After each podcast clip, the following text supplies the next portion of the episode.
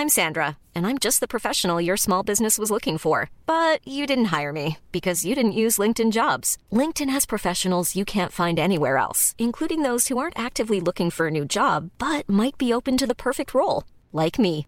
In a given month, over 70% of LinkedIn users don't visit other leading job sites. So if you're not looking on LinkedIn, you'll miss out on great candidates like Sandra. Start hiring professionals like a professional. Post your free job on linkedin.com/people today.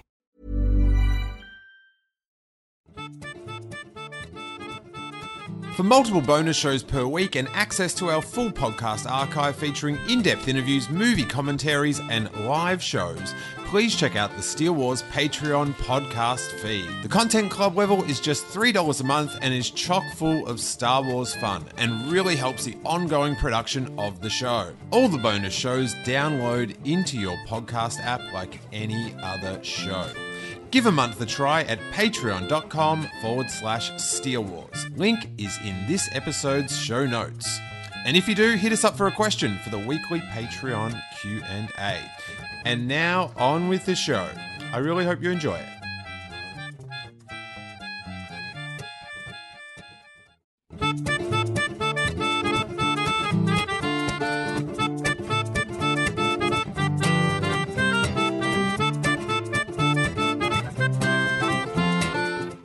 What's up, guys? Welcome to Strathers Wars. I am Eric Strathers, and I do love Steele Wars. And in each episode, I find a Patreon supporter to talk about it with. In this episode, I talked to Chris Hall. He is a fantastic artist who has done some exceptional work for my podcast, The Bad Motivators. He helped us out with a couple of super dope shirts that everybody should have. Just saying. We had a ton of technical issues getting going, and we almost didn't get an episode recorded because we were talking away and I realized that I had something wrong on my end. But luckily, we pulled it out and made it happen. Let's just dive right in. So, Chris, hey, I'm not going to pretend like Hey. we didn't just try to record for 10 minutes and then I realized that I wasn't recording you. So, we're just going to go ahead and just jump right in like none of that ever happened. And I'm going to ask you, how did you first get in to Star Wars? Okay, so you've not heard any of this before. Um, so I was born in 1980, and I've got two older brothers. Uh, one five years older and another seven years older. Um, and Star Star Wars has just always been there. So they were they were like prime age. Um, like I say, born in 80, the year that Empire came out, and they had the toys, all the merchandise. Uh, I remember them. My bro- I remember my brothers actually having like an audio tape that was like a story, and we used to listen to that all the time. That had a book that you could listen along with. That was a New Hope. Um, but yeah, Star Wars has just always been there. From the toys have just always been in my life. Now, did you get to see any of the movies in the cinema when they were out originally? Not on the original run, but in '97, that was that was a big thing for me because I was 17 and I've I've loved Star Wars as much as long as I can remember. So when the special editions came out in '97, seeing them on the big screen was just like, ah, Yeah. so magical. Man, that was that was great. And it's funny because I remembered right away, oh, this is new, this is new, this is new because I'd seen the VHS Yeah. so many times. Now you, I know that you already told me whenever I did a terrible job of capturing this conversation, but so you're you're a Return of the Jedi guy then. Yes, that's right. Yeah. Yeah. So what is it about that movie that makes it your favorite? Oh, everything. It's. I love. I love the hope. The opening, the first section in Jabba's palace, all the weird creatures and aliens. I've got a full tattoo sleeve of- down down my left arm that's mostly just like stuff from Jabba's palace and Jedi. Um, yeah, I just love all that that weird weird monsters and stuff, and it's just got The final space battle, the ignite the green above the Sarlacc pit, everything. So with your tats, have you designed all of them yourself? Uh, no, because they're all they're like photorealism, so they're all portraits. So they're none of my designs. They're just. Um, I got a really good tattoo artist in Wales called Chris Jones, and he's Star he's Star Wars mental. He. He always does celebration every year. So I started off get just getting an Ackbar I just wanted Ackbar because he was my he's my favorite background character, and I thought it'd be really before the internet started bashing him when it was cool. Yeah, yeah, exactly. um, yeah, so I started off with Ackbar, and then I was like, "Oh, that looks cool. I need another one," and it just went went from there. So, well, so just so that you guys know, Chris has done some really excellent work for the Bad Motivators, my podcast merch, including one super dope shirt that everybody's already got, and another one that's going to be on its way here very shortly. And uh, yeah, he does he does killer work. That's why I thought maybe he just inked his inked himself. so it, now, are are you going to be at Celebration? Yes, Rad. I am. Yes. Yeah, that's going to be a super good time, man. So excited! I've I've never been to America before, so I'm just super super excited. Wow, I'm glad that you get to come over here for that. Then that's really awesome. Then. Yeah, and it's it's just me and my buddy as well, so it's like it sounds horrible to say, but six days without kids, yes. Hey, that doesn't, I, man, I get it. I, I, love my kids. I love them, but, but on my way upstairs, my wife was like, "You better hurry up! Don't leave me with them that long." I said, "I I got you, I got you," but no, I totally understand. Um, so you'll probably get to hang out with Steele then. How did you first get into Steele Wars? So it's quite weird, actually. Um, I was on Instagram one day um, before The Force Awakens came out, and on Instagram there used to be a feature where the people that you followed, you could see what they liked, and it was a post that Tony Medina Gonk Droid had liked, and it was from the fan, the fan day, the fan uh, when they got to see that that seven minute clip in Australia. Oh yeah, yeah. When Steele interviewed Harrison, and I just I saw that like Tony had comment. I think Jackie had posted it, uh, Steele's wife, saying, "Oh, I'm so proud of you," and Gonk could just put like, "Oh, no effing way." So I was like, "What's this?" And I clicked on it, and I was like, oh, "Who's this dude interviewing Harrison Ford?" And then I saw his T-shirt, and it was the "Have you seen him?" Animal Chin mashup with Luke, and I was like, "What skateboarding Star Wars? I, I'm in. What? Tell me more." And it just went from there. Really, I went on a big internet tunnel, clicking on a all sorts to find out who this guy was, um, and then found out he got a podcast and checked it out. So I'd I'd listened to like I'm a big Kevin Smith fan, so I listened to it. I've been listening to his podcast for a few years, and I tried a few Star Wars ones, but never really uh, never really stuck with me. They weren't. Uh, not my kind of deal, man. I'm not. I'm not interested in buying cupcakes off people. Um, so, if you know what I'm saying, I do. I do. I do. Um, so. Yeah, they were. It was either that or it was like, well, it's not uh, AT AT. It's uh, actually pronounced ATA. I'm just not about that. So, right. As soon, as soon as I heard Steele's, and I was like, it was a no brainer, really, because he's just real, isn't he?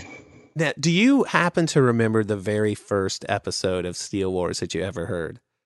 Yeah, I think it was the, from the fan that fan day in Australia. So I, I, got to hear that reaction when he came out, and he just had this mind blown seeing the Falcon chase in Force Awakens, and I was like, "This, yes!" I just totally connected straight away. It was that like enthusiasm. I was like, I want some more of this. Yeah, it is. It's super fun, and that's the thing for me. And I'm kind of the same way. Uh, for me, podcasting it's it's about fun and that's what I want to listen to. And I get, you know, there's an audience for everything. This is just this is what happens to work for me. Yeah, definitely. Well, man, you've got some great episodes here and let's just let's just go ahead and jump into them. Cool. The first one that you mentioned is uh, episode 27 with Travis Nash and tell me about this. this one's funny. Um so yeah, like I said, I just I could I wanted more and more, and then I think back then all the back episodes were on Bandcamp, so I signed up like straight away and just started tra- trawling through it all. And uh, this one sticks out because I just love I loved them all from the way like that interview style and that like all the early ones where it's just before the Force Awakens, it was all that excitement, getting everyone getting ready. But this one in particular, the reason it sticks in my mind is the story that Travis tells about his friend. I was actually, I can actually remember listening to it the first time. I was mowing my lawn with my headphones in on the uh, in front of my house, and I, at the time I was living on. Do you know what a cul-de-sac is? Yes, sir. Yeah. Um, so I was living on like a cul-de-sac, um, and it was a Saturday afternoon, mowing the lawn, sun's out, and Trav started telling the story, and I just cracked up. And before I didn't even think I was just mowing my lawn, like laughing out loud, and I must have looked like a nutcase. And my neighbours were out on their yard, just like looking at me, like, "What's this? What's he? What's this deal?" I met this guy in TAFE. He was basically like he was like the Kramer, like he dressed like Kramer. He was like the super cool dude. Like loved hip hop. First time I met him, he was like, "Do you smoke weed?" And I was like, I, I thought I did, but the equivalent of what he's talking about, like I don't even remember what I did in that TAFE course, right? and I just looked up to him. He was like two years older than me, and I thought he was just the coolest dude. He used to be a graffiti artist and just so cool about everything he did. There's nothing cooler than an ex graffiti artist bonghead at TAFE. Yeah, like he, he's like I don't want to. The most stereotypical thing you could ever think of, like wearing like those kind of like Kramer like jumpers, the, those ex bomber jumpers, and like old man pants. Like he was the equivalent of like late nineties shit, right? And he saw that movie, and all my friends said, "Oh man, it's just childish bullshit. It's just it's horrible. You'd be so disappointed." So I never saw it. I refused to see it, and I asked him about Which it. one? The first one, The Phantom Menace. Yeah. Right. And he's like, "What are you talking about?" He's like, "That movie is the greatest movie of all time." he's like, "He's like, there's fucking lasers," and I go, "But isn't it for like kids?" He goes, "Is the Senate for kids?" It's fucking R two D two. He just got really angry. He's like, "You don't know anything, Trav." He goes, "I thought we were friends." And then he added also, he goes, also, I was pretty tripping balls on acid when I watched it. and I said, well, there you go. Like, I, I don't know, man. Maybe it was the acid that made that movie really good. And he goes, I've seen it six times. One of the greatest movies ever. It's, it's even better than Star Wars. And I was like, you know what? I think I put my all my eggs in the wrong basket here. like, I don't know if we can be friends. And this is before I even saw the Phantom Menace. This is out of control. Are you still in contact with this No, guy? no, not because of that. I'd love to get him on. Uh, we're, we're doing live podcasts in Adelaide. He sounds like he'd be a great guest. Oh man, he's he's he's pretty wild. And I think I did see him. I think he think I came to a, a couple of gigs I did. But yeah, he's such a character. He's like he's got weird words for things. He he was like the Fonz. He was just it's, like he would come into TAFE and like call the lecturer like Mister H. He's like, hey, Mister H, what's going on? He's like, yo, let's get this thing going. Like coming in and like he used to wear these like glasses with the tinted like orange like Oh god! It's so his favorite character in Star Wars would be Jar Jar B. Yeah, he, he was a dude. Like he was. A, I remember going to a party and I like I had to get a mate to drive me, and I rang up the guy and I go, "Look, man, I'm coming to this party. Is it alright if my mate comes?" And he goes, "Yeah, man. Is he a lad?" And I was like, "What do you mean?" He goes, "Is he a lad?" And I go, "I, I- think he, he's the male persuasion. I don't know if that is that a lad." He goes, "If you say he's a lad, Trav, then he can come along. But if he's not a lad, you can tell that motherfucker to take a boat." And I was like, "I don't know what's going on anymore." you know, that's what was weird at that time, man. So like I remember seeing the Phantom Menace and like straight away, I, I didn't get to go see it right off the bat. And this was one of those things where enough people, y- y- you know, had seen it and kind of told me what they thought about it before I could go see it. Yeah. And because I worked a job where, you know, I worked all the time and go figure, sort of my lot in life, I guess. But but uh it was one of those deals where I just couldn't get away until I could get away. That's just how, you know, how it goes. Yeah. And and so I went in like determined to like it and I did like it. But I remember thinking, "Yeah, you know, I'm not 100% for sure that I'm in love with this. And so yeah. but yeah, I had friends who were telling me I was wrong for not being 100% sold on it. But I, I mean, it was still a great time. Oh my gosh, it's still a great movie. I especially like it now, seeing it through the eyes of my kids. Yeah, oh yeah, that's so good when you watch it with your kids. Oh, I loved it when it came out. I absolutely loved it. Um, I was 19 when it came out. I just I thought it was brilliant. I couldn't get enough of it. Um, in fact, it came out in the UK. I think it was released in May of, of in the US, and we didn't get it until July. So by the time like dodgy tapes were like floating around the UK with it on, Right. uh, like a month after it had come out in the US, and I I've, I distinctively remember I I heard word that I could get a copy, and I was like, I've got to see it. There's people in the world that have seen it, and I need to see it. I don't care if it's just like I need to see it. So I I made this I made this bus journey that was two hours long because I'd heard word this guy had a copy, and I remember, remember getting on this bus and traveling for two hours, buying this copy, and it cost me twenty pounds as well for this VH dodgy VHS, which was like when I was nine, ni- when I was nineteen, like twenty pound was a lot of money. Um, and I was traveling all the way back, and it had been in. I remember it had been on the news as well. It had been on the news in the UK that these copies were floating around, and it was highly illegal. And Lucasfilm were set to lose loads of money, and you know all that business Right. um, like the news reports it. So I was, I remember distinctively remember sitting on this bus with this VHS inside my inside my uh, jacket, and I was holding it like dead tight and just like dead paranoid, like Everybody on this bus knows. They all know. like, like someone was knowing. And I remember because I'd le- I'd been left school a few years then, and someone that I went to school with got on the bus and saw me, and they'd like left school and they'd gone like they'd got a shirt and tie on and a suit, and they'd obviously got this like cool like nice office job and were making a living, set like setting off in life. And they came and sat next to me and started chatting to me and were like obviously doing well for themselves. And I just looked at I looked like I had this out of body experience, like, oh man, what am I doing? Oh my I'm like, I'm like sat here with my Metallica t-shirt on and my long hair, just like clinging this VHS. Like I need to see it. what must this What must this guy think of me? Oh my gosh, man, that's awesome. So, how was what was the quality of the video after at the end of it? Was it? Are you still glad you saw it that way? Yeah, yeah, yeah. Because it was it was just an experience, wasn't it? It was, amazing. Um, the quality was like terrible. It was weird because the like the first like from the beginning up until they arrived on Tatooine, and Qui Gon and Padme go off into Tatooine. That was filmed on a video camera in the cinema. And then at, at that exact point, when they started walking off, the tape like made this like weird like whoop, whoop, whoop, whoop, Uh huh. and it cha- it changed to like a laser disc with like Japanese subtitles on it. And then it was all right for the rest of the film. Oh well, you know that's kind of what our recording sounded like at first when we first tried to get Yeah, going on yeah. this. Yeah, to- totally, totally relatable.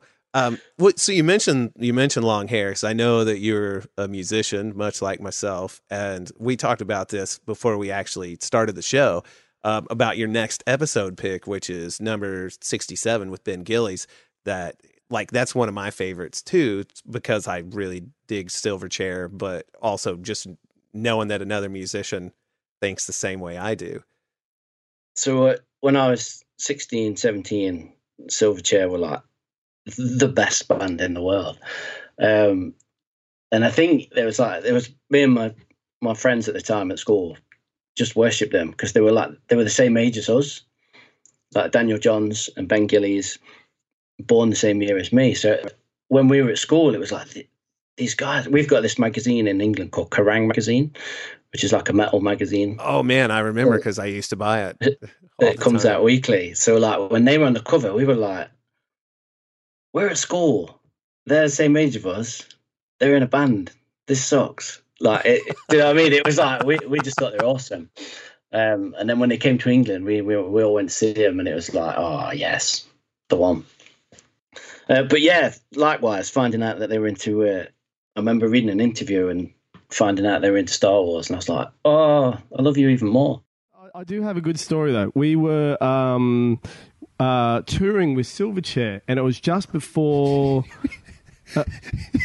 It sounds like you're not in the band. Silverchair was touring. I just happened to be there. I was tagging along.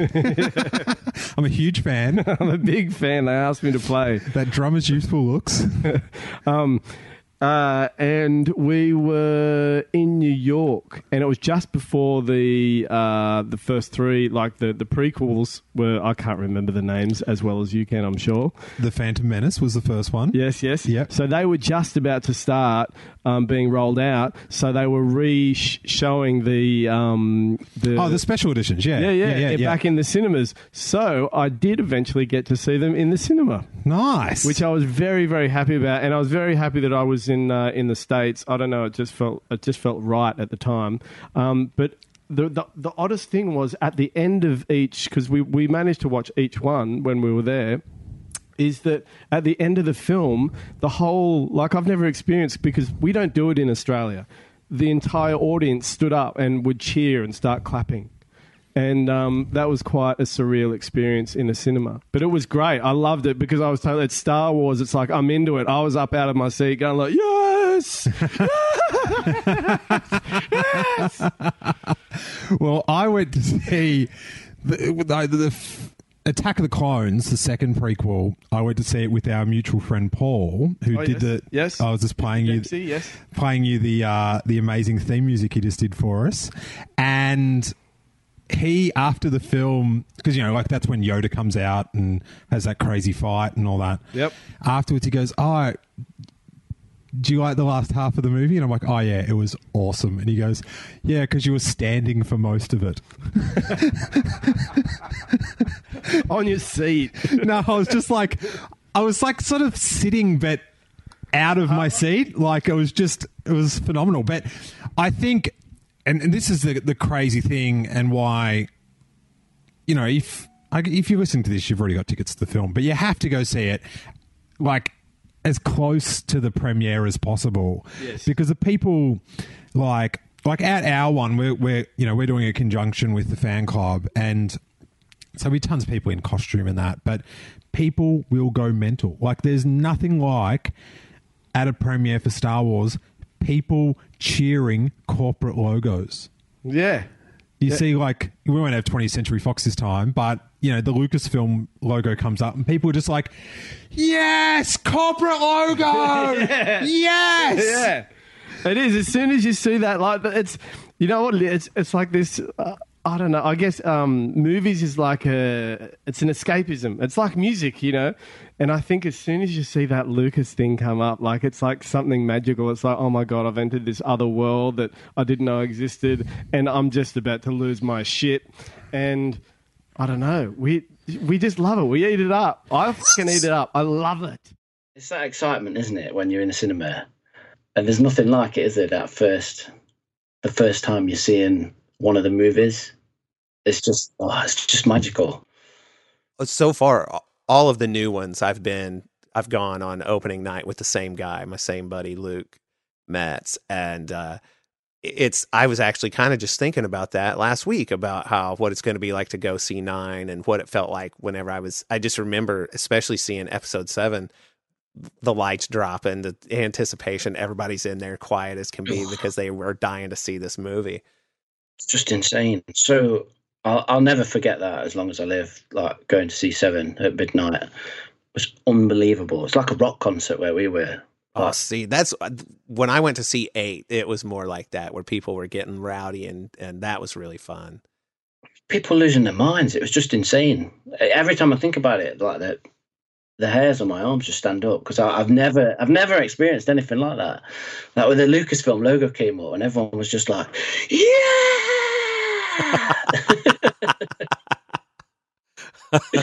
so good. Oh man, because we're not we're not like that in the UK at all. Never like I've never been to a film ever throughout my whole life where people have like, if you make noise in the cinema, people get really angry, and I'm I'm one of them as well. If you, I get really annoyed when people talk through films. yeah, So- I'm the I'm the same way. I totally am. Was a matter of fact, I remember. I th- I want to say it was uh maybe it was when we went to see Rogue One, and it was uh, the opening night, and I went to see it. I think I had the same seats in the theater. No, they may not have had reserved seats, but I went to see it like several times in a row the night it came out. And I was in one of the viewings, and the lights drop down, and the Lucasfilm logo comes up, and this one guy in there's going woo, woo, but he won't stop. And he's the only one, and it is not that type of crowd. And so finally, I said out loud, I said, That'll do. And he he quit talking. And so then fast forward a week later, a guy that I know asked me, he goes, Were you at Rogue One at such and such? I said, Yeah. He goes, Was that you that said that'll do? and I'm like, That's how you knew I was there.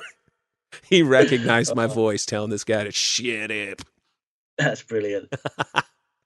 The- the- so let me ask you this before we jump jump away. What's your favorite Silverchair song? Oh man, um, it's probably emotion sickness Ooh, good pick, man. Yeah, Neon Ballroom. That's a that's a hard hard question because they, you know, they're one of those bands where they've they've got so many good ones and and what's what I also think is cool is that for being a like they have a definable sound but their music doesn't all sound the same.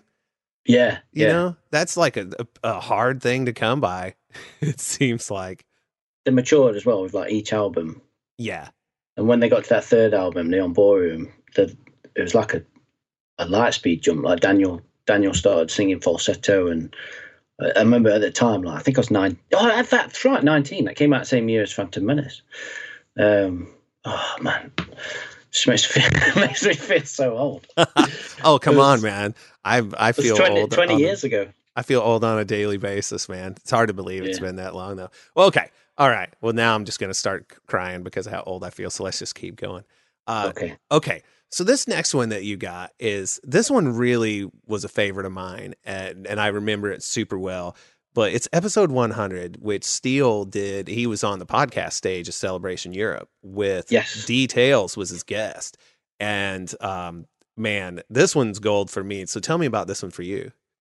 So I- I was there for this. Uh, in Oh, person. rad! So that's why this one just sticks out for me because going in celebration, like we, when celebration was announced for London, it was just like, oh wow, because we, we never get anything cool like that over here. So it was just insane. And then when Steele got announced, I was like, yes, this is going to be epic. But going in, I have to say, I have to say, I got no idea who D was. Um, certainly know who he is now, but he was just like from the word go, he was just so magic. He's he's just one of us, isn't he? D. He's he's he's like us, getting Yeah. to live it out. He's just a true true fan. He then said to me, Well, look, D, I'll see if I can get you in to be a background preacher or something like that. And I'm just like, not holding my breath because it's Star Wars, right? And I'm like, Okay, cool. And then um, eventually a phone call came through and said, um, Would you mind coming down to the Pinewood for a fitting? And, and how, but how long did that call take from when you said? Because for me, to, to speak to someone and go, I might be able to get you on Star Wars. I'll give you a call. I'd be keeping my phone pretty charged. I'd missed the casting for 24 when they were filming. Avengers Age of Ultron was filming out in Europe, so I was like, that ain't happening. Star Wars, you must be joking. That ain't even gonna. I was just like, that was a kind gesture, but I'm not believing a word of it, Okay. you know? And then it must have been about a month or a month and a half later that I had a phone call and said, come down to Pinewood for a fitting. And I thought, must be a casting, not a fitting. Went down there, just amazing. As soon as I walked into the creature creature shop, R2 is right there in front of me. Where you're sat right now, R2 was, right? And then you recreated your favourite scene and just started kicking him. Tell him to mind your language. No, I couldn't move. I, I was frozen to the spot. I wasn't sure if I was allowed to walk past R2, wasn't sure if I was allowed to touch R2. Don't make eye contact. Yeah. Yeah. That, it was one of those.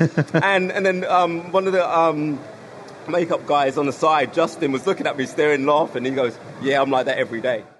You can't even imagine, can you? Like getting that, just walking in. I, I, it would blow my mind. It's, Yeah. When, so I'm a member of the 501st, and we've got a couple of guys who do troops with us who are droid builders. And I remember one of them was um, at Celebration Orlando, and he had um, had his R2D2 there. That's so spot on. But to like to be on a Star Wars set and see like the R2D2. I mean, I know there's more than one, but you know what I'm saying. To be in Yeah. that setting, I think it would just, I think my head would explode. unbelievable. But you could tell, like you can tell from the way D is. Every time he's on the podcast, it's brilliant. It's just every time he's been on, they're like must listen episodes because well, they're all must listen episodes, aren't they? But D's just there's something about him. It's just infectious, like that enthusiasm that he's got for it. Well, that's one of the things I like about it is he's a big fan himself, and Yeah, he he doesn't take what he's doing for granted. I guess it's still like magical to him to not only to Yeah. have the experience, but then to like relive the experience. yeah. Did you see? Did you see that video of him last year when he got that the figure of Yes. this character from? So oh, so Yeah. good. Yeah, I was like, I don't, I don't even know him, but I was just proper stoked for him. I was like, yes, yes, D. yeah, he's he is he's one of those guys that you feel Yeah. you're just so happy for him. Yeah, you know, and and honestly, like that's Hiring for your small business? If you're not looking for professionals on LinkedIn, you're looking in the wrong place. That's like looking for your car keys in a fish tank. LinkedIn helps you hire professionals you can't find anywhere else, even those who aren't actively searching for a new job but might be open to the perfect role. In a given month, over 70% of LinkedIn users don't even visit other leading job sites. So start looking in the right place. With LinkedIn, you can hire professionals like a professional. Post your free job on linkedin.com/people slash people today. that's how I felt for for Steele getting to do some of the stuff he's been able to do, and like being friends with him now it seems weird but totally normal at the same time. Yeah. You know, and so like in this next one that you talk about in episode one eighty seven with Ray Park, when Steele got to interview him, I mean, I know that had to be a big deal.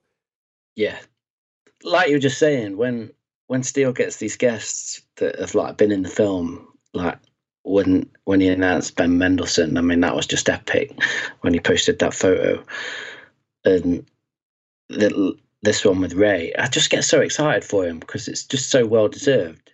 What about at the premiere? Like, w- w- we saw you there, and because you've been so involved in Star Wars, we didn't bat an eyelid. It's like, oh, Ray Park's here, that's cool. What was it like watching a new Star Wars film for two hours and then having this thing of like, I am going to be the big surprise at the end? Because you even I was concentrate on the film. I was so scared because my kids didn't know. My my daughter kind of figured out. Daddy's gone back to London a lot. He's bald, and I had to keep myself sort of secret. I was always wearing beanies and- on, on my Instagram post, and I wanted to keep it a secret because I wanted the fans to, you know, be surprised. I wanted that, you know, it's, it's I swore to secrecy, so I want to mm-hmm. keep that secret.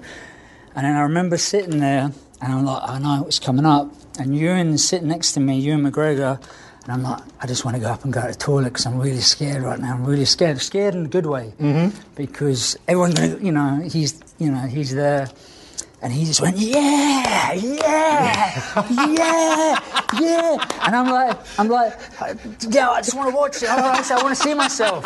I want to see myself. And he's like, yeah, yeah, yeah, yeah, yeah, and he's just congratulating me. And I look over to my son. He goes, oh, Daddy, you're in this movie. Oh, So my son never knew. that's amazing. So, I- so I missed some of the first showing of it because of Ewan, but it was so nice to sit next to Ewan and to experience that and see him at the time. I think Ray's a bit like D. He's he's, he's one of us. He's, he's he's a fan. He's a fan, and it's when he talks about like seeing himself back on screen, because you can tell how much it meant to him for Lucasfilm to contact him and ask him to be in it again. And I just love the fact that he's trying to watch himself on screen, and this is it's this big moment for him in his life. and Ewan McGregor's at the side of him, just like, "Yeah, buddy." that is super cool, man. I mean, what is not to love about that? I don't know. There's something special and nice about them two being meeting back up like 20 years later. Darth Maul, and Obi Wan Kenobi, Yeah. sitting next, and the, and the fact that Ewan's like proper stoked for him. I love that. Yeah, yeah, man. That's you know, and then of course everybody knows by now, but like with Steele during the that part of that interview, he got to do a, li- a lightsaber lesson Oh, with Ray. joy- that- it's, it's that, joyful uh, to watch. yeah, and you know he, you just got to listen to him talk about it. later because it's it's pretty gold, man. But he has he has a wardrobe malfunction that so good. So so the next one you mentioned, man, this is one of those that like I can remember exactly where I was when I was listening to this. It's episode 160 with the Suck Lord. And I remember like whenever I read the description of the episode when it first popped up in my feed, and I'm like, ah, this would probably be kind of neat. And it is like a favorite of several people. And I just remember being glued to it. I was in the car driving to a band rehearsal. And I remembered like I actually ended up turning into the street before where we have rehearsal and parked over on the side of the street for a second to get through this one section that he was talking about before I had to had to go inside just to make sure I could hear it. But man, oh man, I love this one. And you know, it's funny everybody that I've talked to about this particular episode, they all have something different that that it speaks to them about. So what does this one mean to you? Oh, this likewise, Eric. This one's so good. I, I remember listening. I was I was doing the pots, like washing the pots at the time, and yeah, when the when the episode description came up, I'm thinking, oh yeah, yeah, that sounds all right. sounds quite interesting because obviously it's got like a creative element to it. So I always I get excited about those ones. But I've, I've never heard of Suck Lord, so I like I put it on and I was like, just transfixed. I was like, this guy's this guy's something else. The thing I learned more about what I do now was from the toy doctors at Hasbro. They have this uh, model shop. There's a place, and these guys get treated like shit too. It's funny. It's like these are all the hands on guys that actually make models and make the molds and sort of create the prototypes and stuff like that. And usually, when they would do toy fair they would bring a few of them out because the they would be not not everything on display would be um, product it would be prototypes and they would have to you know they would break or they would need to be fixed. And our jobs overlapped a little bit because it's like I was the guy that was actually putting the model in the display, but they were the guy that was actually making the model, and so I had to go and visit them a lot and be like, "This is broken. This is,", this is and they would let me do shit, and they would let me sit at the workbench and put the styrene rods that they would use to connect the figures, and just like, and I saw how they use all their tools and shit like that, and it's like that's where I really learned like my model making, kit bashing skills, and um so they would let me take shit you know? They would they were blue collar guys you know? They hated the executives too you know? So they would let me take shit. So i would come out of there with boxes of shit you know? AT-ATs one of the free AT-ATs i got from toy fair 1998 had my friend cover it with arabesh graffiti and it sold at christie's auction house for like $5000 so you know it's just the funny the provenance of some of these things you know where they actually came from um, so yeah, so I, I got the Dooku and the Jango, and I made a mold, and I was like, while I was on the clock for Hasbro, I was cranking out these figures. I want, I like, I wanted the criminal aspect of this to be maximized.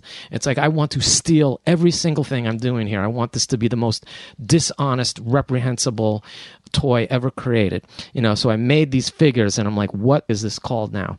You know, and I already come up with the name Suckadelic for my records because I wanted people to know that this is a handmade product, a bootleg, if you will, and the quality is going to be a bit questionable and it's going to suck a little bit. So, but it's transformational sucking, you know, it's elevated sucking. So I come up with the term suckadelic. And then here I was looking at this character and it was the first figure I ever made. And it's like, this is a. The, the, the, the, the guy behind Suckadelic. This is the ruler of Suckadelic, and he's he's mad, and he has this overblown sense of megalomania, and misanthropy. He's like a megalomaniac and a misanthrope. So he's the suck lord. You know, he's like he's the, he has this incredibly huge ego, and he also hates himself. You know, and it was like it just all sort of came together in this singular figure, and and that's where so like the, the thing started. So like the king of failure. Yeah, or you know, or like um, the the he's he either he, he either Or, succeeds or, like at winning or, or like the best of the unsuccessful the best of the worst, Yeah. or the worst of the best. Mhm. One one of those things, and uh, it's the best and the worst at the same time. He wins by failing. He wins by losing, and it was just it, it was all it was all sort of encapsulated there, and and that became the toy. And and I at first, you know, I started selling these things for twenty bucks. And it was a tough sell. Uh, now they go for like seven hundred to eleven hundred dollars. You know, if you can find one of these things, believe it or not. Of the OJ's. Yeah, the very first one. But then uh, I sold enough of them to keep going, and then I got I did the Gay Empire figure, and that's when it really started clicking because uh, Dov from DKE Toys was a famous toy distributor at the time. He was a, he was he was like the biggest uh, secondhand dealer of. Secondary market dealer of, of vintage Star Wars toys. He was acquiring Star Wars t- collections and flipping them. And he was into the esoterica and the strange. And he saw the Gay Empire figure because Frank Kozik wrote something about it on the Kidrobot message board. And he hit me up and he wanted to start an account. He wanted to distribute this thing for me. So I started selling it to him and I immediately started making money off of this shit. And I was like, f- and I never made money before in my life at anything, especially nothing creative. And now suddenly, What about I'm- your hip hop thing? Oh yeah, okay, yeah, that's true. That's true. I was making money off of that. Don't be so hard on yourself. Yeah, but I mean, it was the first. It was the first toy I ever made. I Yeah. guess, and it was like selling, and that's that's sort of where it, it happened, and that was like 13 years ago, and I'm still making these things now. he goes he talks about getting rejected by Lucasfilm and how it made him feel and it's just carving his own path after he got rejected and turning a negative situation into a positive one. I just really connected with that and it's really just listening to him and the way he talks, it's just so interesting. Yeah, because it's that sort of I don't know, I guess that's that sort of mindset and overcoming that's super important for people to not only hear but learn how to do themselves, you know. Yeah, totally. And that's, that's just one of the cool things about Steele Wars. I mean, I initially started listening because it's Star Wars, but I, I've learned so.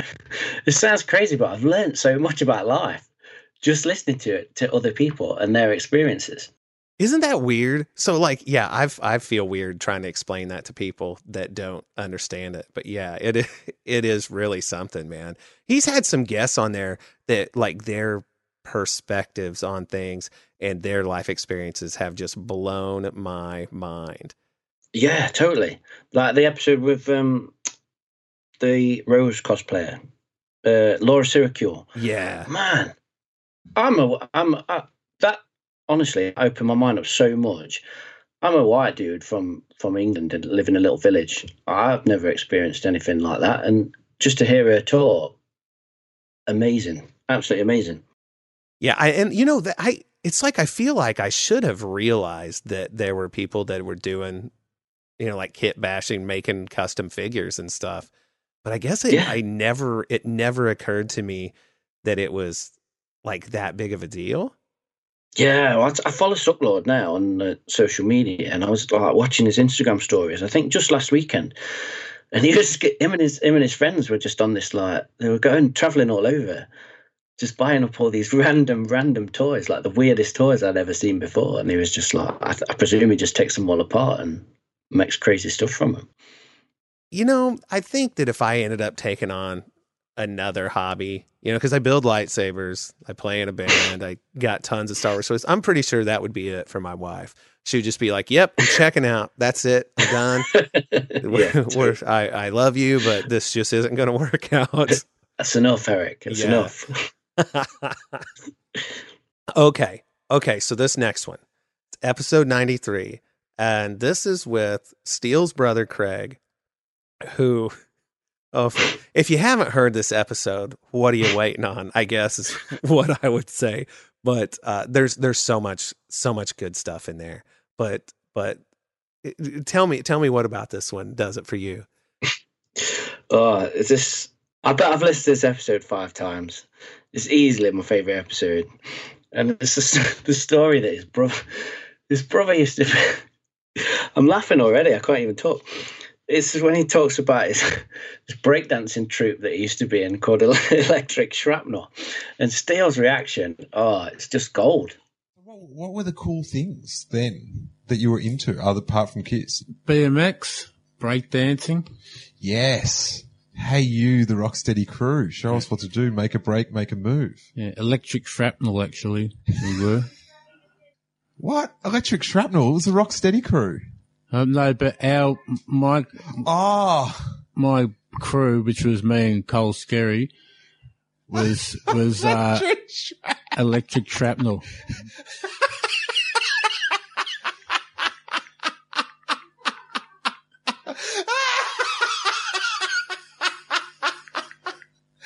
That sounds what the Emperor's got in his fingers that he gives Luke Skywalker.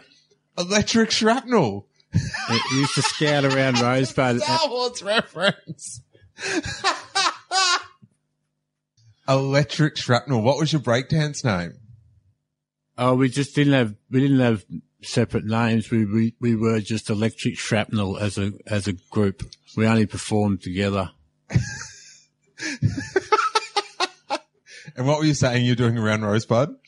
Oh, we used to uh, scout around Rosebud looking for cardboard at the at the you know uh, appliance stores or, or whatever out the back, trying to steal their cardboard out of their you know bins and stuff, and go and stick it all together and And make the big breakdance, Matt. Did you ever breakdance in the streets? Like, did you ever do it out in, like, you know how, like, you see it in the movies, they're like breakdancing. Like, did you ever, like, go down to the main street of Rosebud and, yeah, we yeah we'd throw down just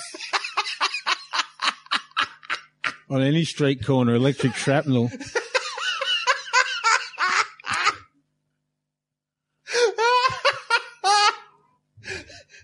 we ruled that joint with an iron fist. I remember we went up to our cousin's house for like just a visit and they lived in Glen Waverley or something. And there was going to be a, like there was a local breakdance crew and there was talk that they were going to challenge to a break off. Yeah, that's the way it was back in those days. we put away the violence when we were 10 years old and just d- danced instead of fought, you know, like.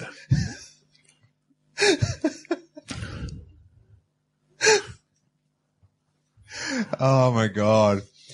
I remember the, what was it? Beat Street. Beat Street was a lesson too because you can't let the street beat you. Yeah, we actually, at the start of that movie, it was on a Tuesday night or something, in the Bud, Electric Shrapnel took the stage just before the screen came up. What? And Are a you, little, seri- are you serious? A little uh, impromptu, you know, busted a few moves out for Are the, se- for you- about the seven people that were in the audience watching the movie. Are you telling the truth? No, it's true. True story. Did the cinema, were they aware of this? Uh, they, I think they told us to get back in our seats. but, but I'm sure they appreciated it. Now, were you into breakdancing? No, not at all. Not at all. It's just so funny. It's just the way he tells it. His brother's just hilarious. Just, just, and I think it's because because I've got older brothers as well. Like, there's a bit where, where his brother starts doing the uh, impression of um, Doctor Evazan. And we liked Greedo for some reason too. Maybe you had the figurine or something and you used to figure into like your little, you know, scenarios that you used to have, you know, your little battles on the coffee table or whatever. But I remember Greedo was always right in the mix of it. He was in ET as well, so that was good. And Snaggletooth. Snaggletooth was in ET. What's your like your favourite scene that you remember happening in Star Wars? My friend, he doesn't like you. Oh yes, you used to do that to me all the time, and it would freak me out. I was like, no, no, no, like me. That's a pretty good scene. Uh, that is the best. Does that remind you of sneaking into bars when you're underage? And just, oh, my friend, he doesn't like you. That is so good. I don't like you either. I'll be careful. You'll be dead.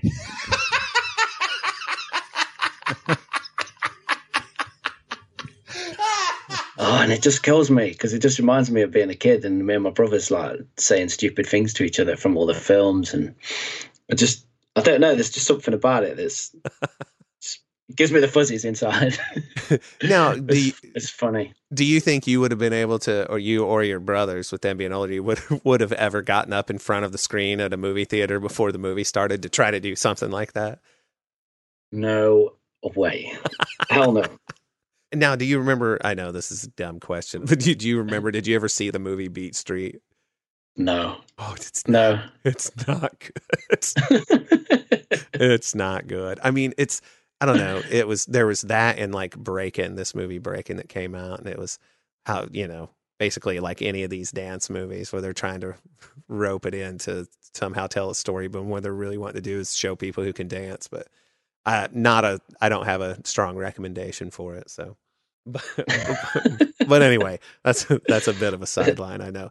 Okay, all right. So last last pick here is episode ninety two. uh, with Dominic Jones from the Star Wars Underworld. And uh, Dom is a super, super cool dude.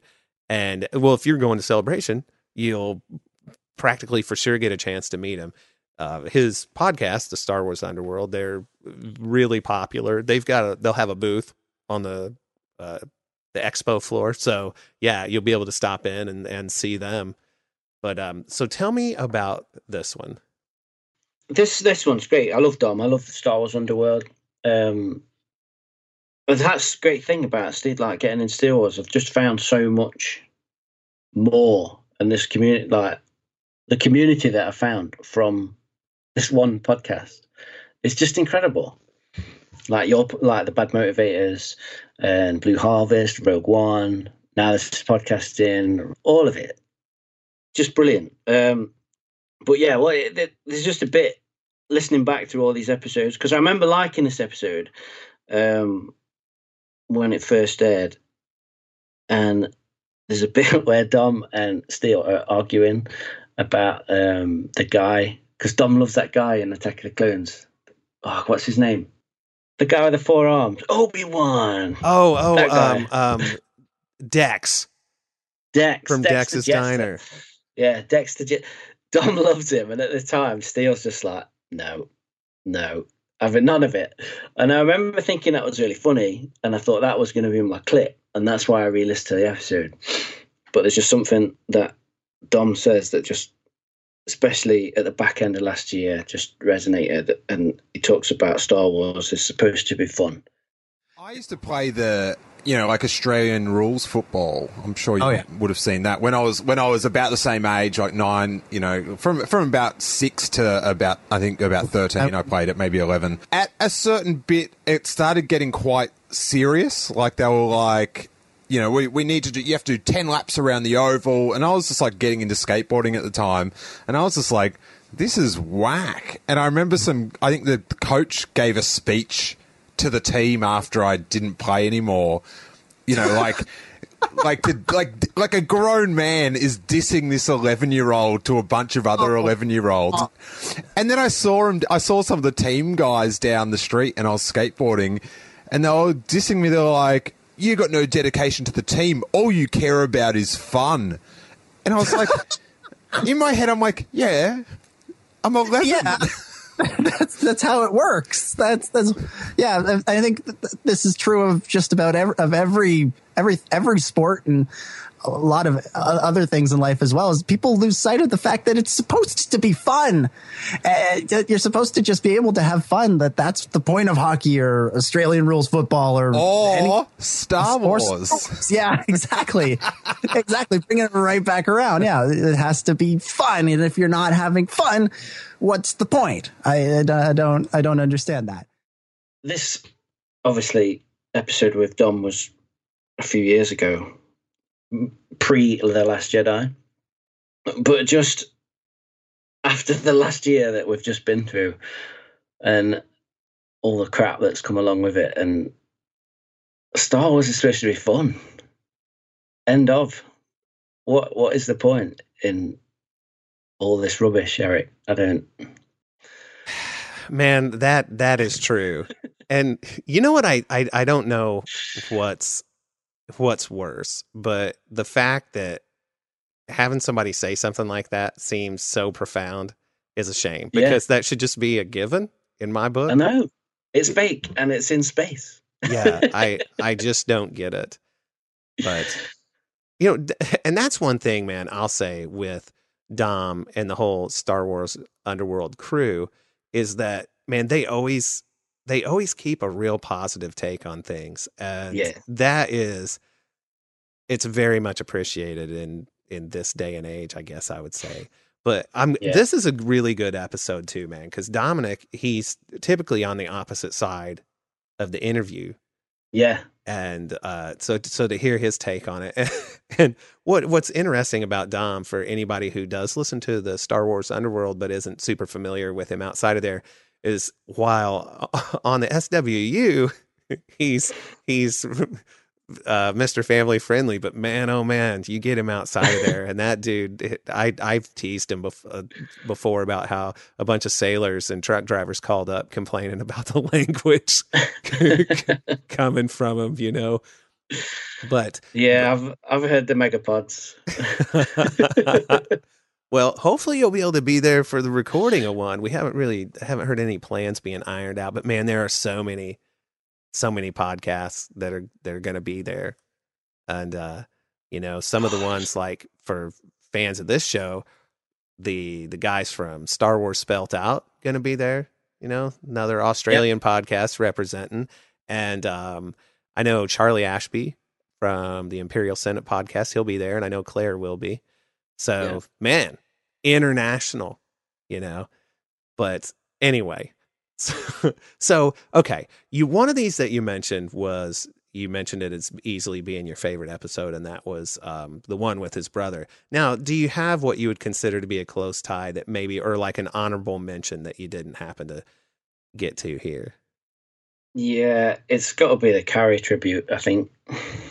Oh my gosh! Yeah, it's just uh, what what can you say? I mean, uh, it's just so cathartic listening to that when it when it first aired, and I don't know how Steele did that. I, I honestly honestly don't know how Steele did that, but so grateful that it did because it was just so. Like I say, it was quite cathartic, and it just helped with that whole that whole situation, really.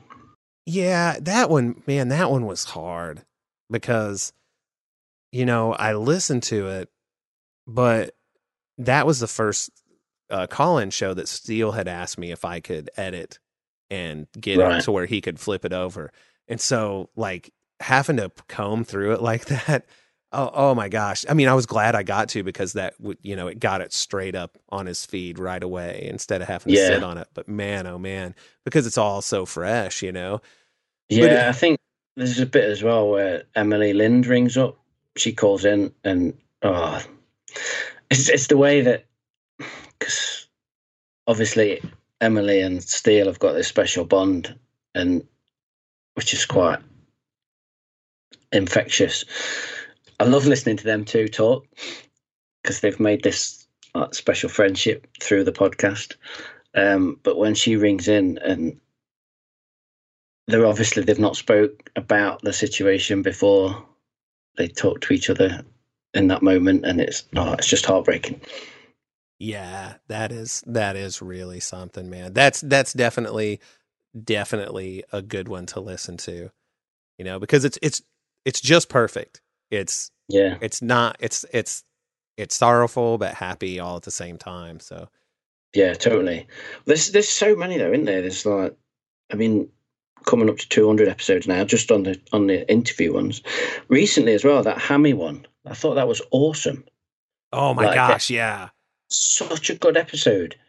As, like i say again after that after that crap year that we've just had in the fandom like to get someone like that on and give that perspective and again it's just that enthusiasm just pours through. Oh it was brilliant. I love that one and the, the mendo one obviously um the episode with sal Perales and his family awesome every time the Brez was on as well because I love that. Like that, obviously that was a, that was a, quite a coup when he got that interview, and then he's forged a friendship with him since. And uh, I think they've got a great rapport between them, Steele and the Yeah. Brez. Yeah, those are all good ones, man. Well, now we're gonna have to start over and go through all of these. Yeah, I know that's what I mean. When I said before, it was just so much fun going through this, but so hard at the same time. Well, Chris, thanks so much for doing this, man. And uh, No worries. tell the people where they can track you down on the internet if they want to catch up on your goings on. Uh, so you can find me on Twitter at Chris Hall Artist. I hate the fact that it's that's my Twitter handle because it sounds really pretentious because I draw pictures and oh I've called myself Chris Hall Artist, but I, I could I've I've been going by Chris Hall Illustration on Instagram forever, and I was trying to get all my socials sorted before I did this uh, before I did a Comic Con uh, last year. And I was like, oh, I just need to pick this damn name so I can send my business cards off to print and get my banner done.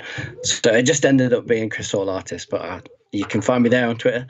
Um, um, and talk Star Wars, or you can find me on Instagram at Chris Hall Illustration. Awesome, man. And he does really good work. I'm telling you. Just Oh, go check it out. It is good stuff. And uh, for those of you that listen to the Bad Motivators, hopefully all of you, but probably not. be be on the lookout, man. He, he he has done some magic work for the show, but but again, man, I really appreciate it. Oh, no worries. It's been a pleasure. Well, there we go. Another episode of Strathers Wars. I had a super good time talking to Chris, and you should definitely go check out his artwork. He does some amazing stuff. I hope that after listening to this, you'll go check out the full length version of each one of the episodes that we talked about today. They're listed in the show description, so go check them out. If you're a Patreon supporter and you'd like to be on an episode of Strathers Wars, all you got to do is comment on the Patreon post for this episode, and I'll reach out to you and we'll set something up. If you're not a Patreon supporter, you can take care of that right now. Just go to patreon.com forward slash Steele Wars. And for just $1 a month, you get access to the entire back catalog of all of the regular Steele Wars episodes. And for just $3 a month, you get that plus all of the Patreon exclusive shows, such as The Robbo Report, Star Wars Year by Podcast with Hawes Burkhart from the Blue Harvest Podcast, Jooklin Strikes Back, and more. If you want to find out more about what I do, check out my Star Wars podcast, The Bad Motivators, with my buddies Luke and Dallas. And you can also find me on the Making Star Wars Network's very own The Sith List. Well, guys, thanks for listening. And until next time, I am out of here. And may that force be with you.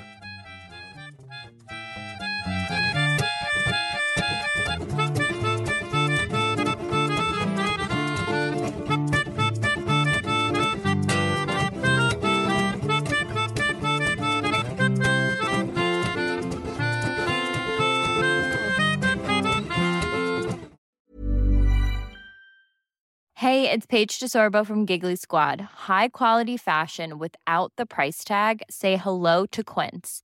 I'm snagging high-end essentials like cozy cashmere sweaters, sleek leather jackets, fine jewelry, and so much more. With Quince being 50 to 80% less than similar brands. And they partner with factories that prioritize safe, ethical, and responsible manufacturing. I love that. Luxury quality within reach. Go to quince.com slash style to get free shipping and 365 day returns on your next order. Quince.com slash style.